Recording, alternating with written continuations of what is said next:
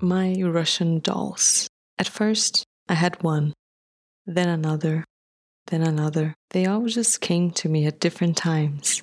Naive, I held on to them as tightly as I could, squashing them against my chest, all mine. Over time, a few disappeared, some fell apart, and others had nothing inside.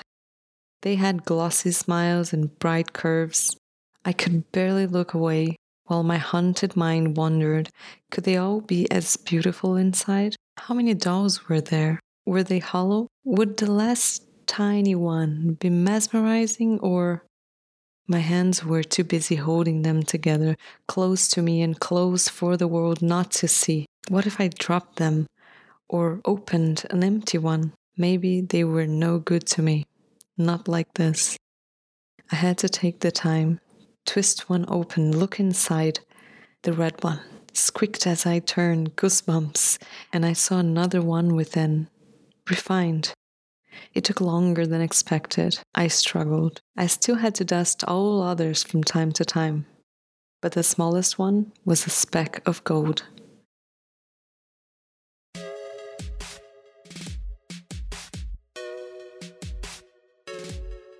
Welcome to the Memento Mori Lab podcast. I'm Myra, your host and aspiring writer friend. The poem you heard is called My Russian Dolls.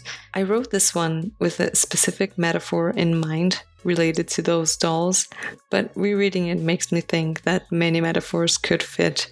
And to me, interpretation is a massive part of poetry and art in general. Regardless of what the artist intended, we all see different things, we have different um, contexts, so obviously interpretations always vary. So do not take mine as set in stone just because I wrote the thing. In this piece, to me, the Russian dolls represent my ideas. I find myself constantly overwhelmed by ideas of things to do, texts to write, drawings to attempt, stuff to create. Last year, I think around November, I got the idea of making t shirts with some of my doodles and some designs. With that uh, method of ironing the stencil onto the shirt, I even bought a freaking iron because I don't iron my clothes, so I don't have one. so I bought one specifically to do the t shirts last year, and the iron is still in the box. I have ideas written on Trello boards, iPhone notes, Evernote notes, written notes on colored index cards, and scribbles on all of my notebooks. Some are just random words that at some point made sense to me and were probably something great. It gives me so much anxiety just thinking about all these ideas that I'll never get around to, or that I am wasting somehow, or that I've already lost along the way. What I fail to remember, blinded by my ego, is that most of these ideas are far from great. In fact, most of them should be discarded.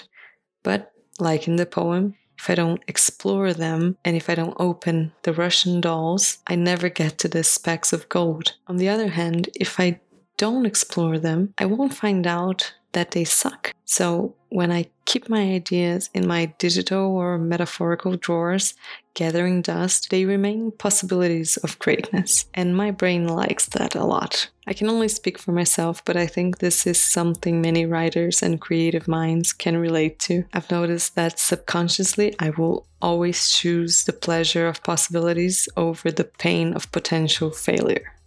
So I would rather have all these ideas and work on each of them for a little while instead of truly investing my time and effort in one idea, going all the way. Some people say it's the shiny object syndrome or something like that. Apart from not wanting to invest the time in one thing with the fear of failure or fear of missing out on other things, I see another layer to this. Working on ideas without going all the way means I get to show it to other people and protect myself from criticism by saying it's just a draft, it's just an idea.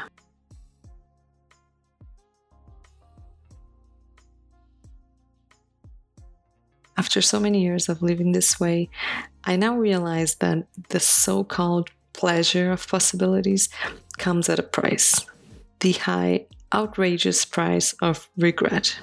After so many years of living this way, I now realize that the so called pleasure of possibilities comes at a price the high, outrageous price of regret. And I can no longer afford it. I don't want to. And the worst thing about regrets is they eat you up inside over time.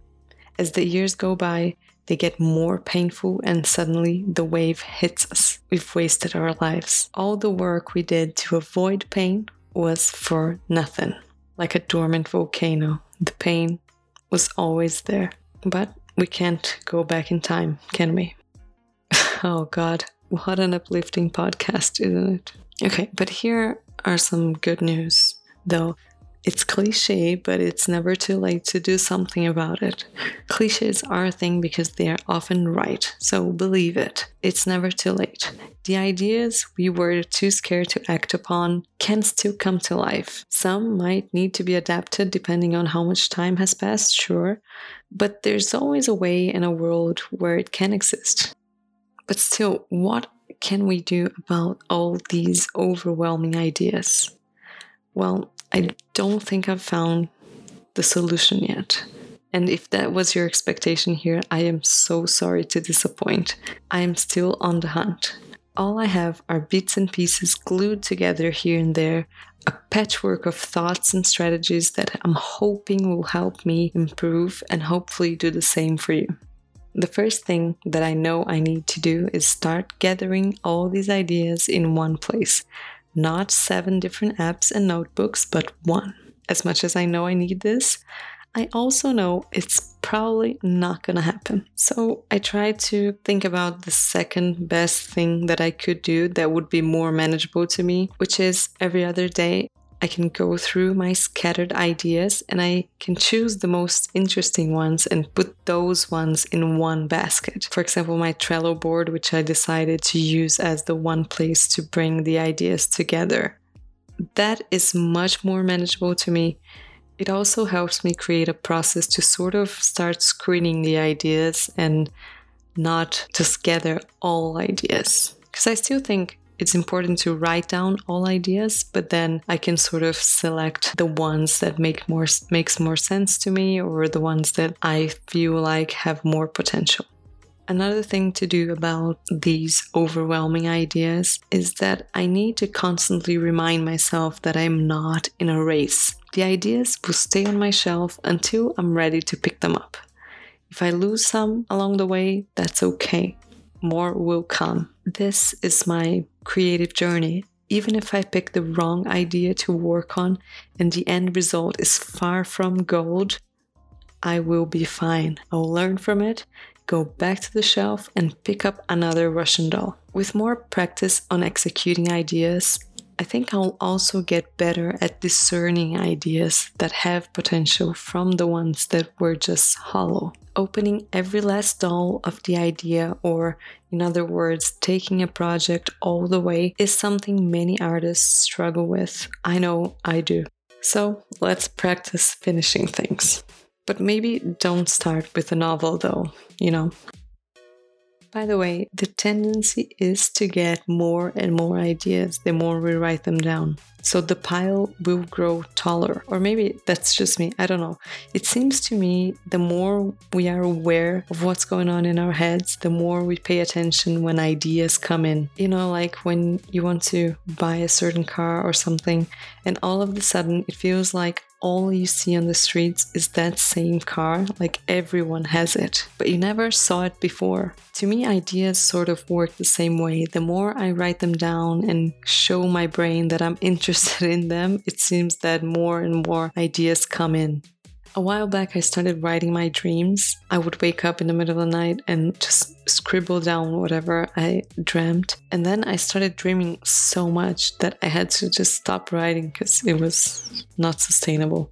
Sorry, I went on a tangent here. My key point here is this a large collection of Russian dolls or ideas can feel overwhelming at times, but a shift in perspective might show us that having tons of ideas is a good thing if we can get to work.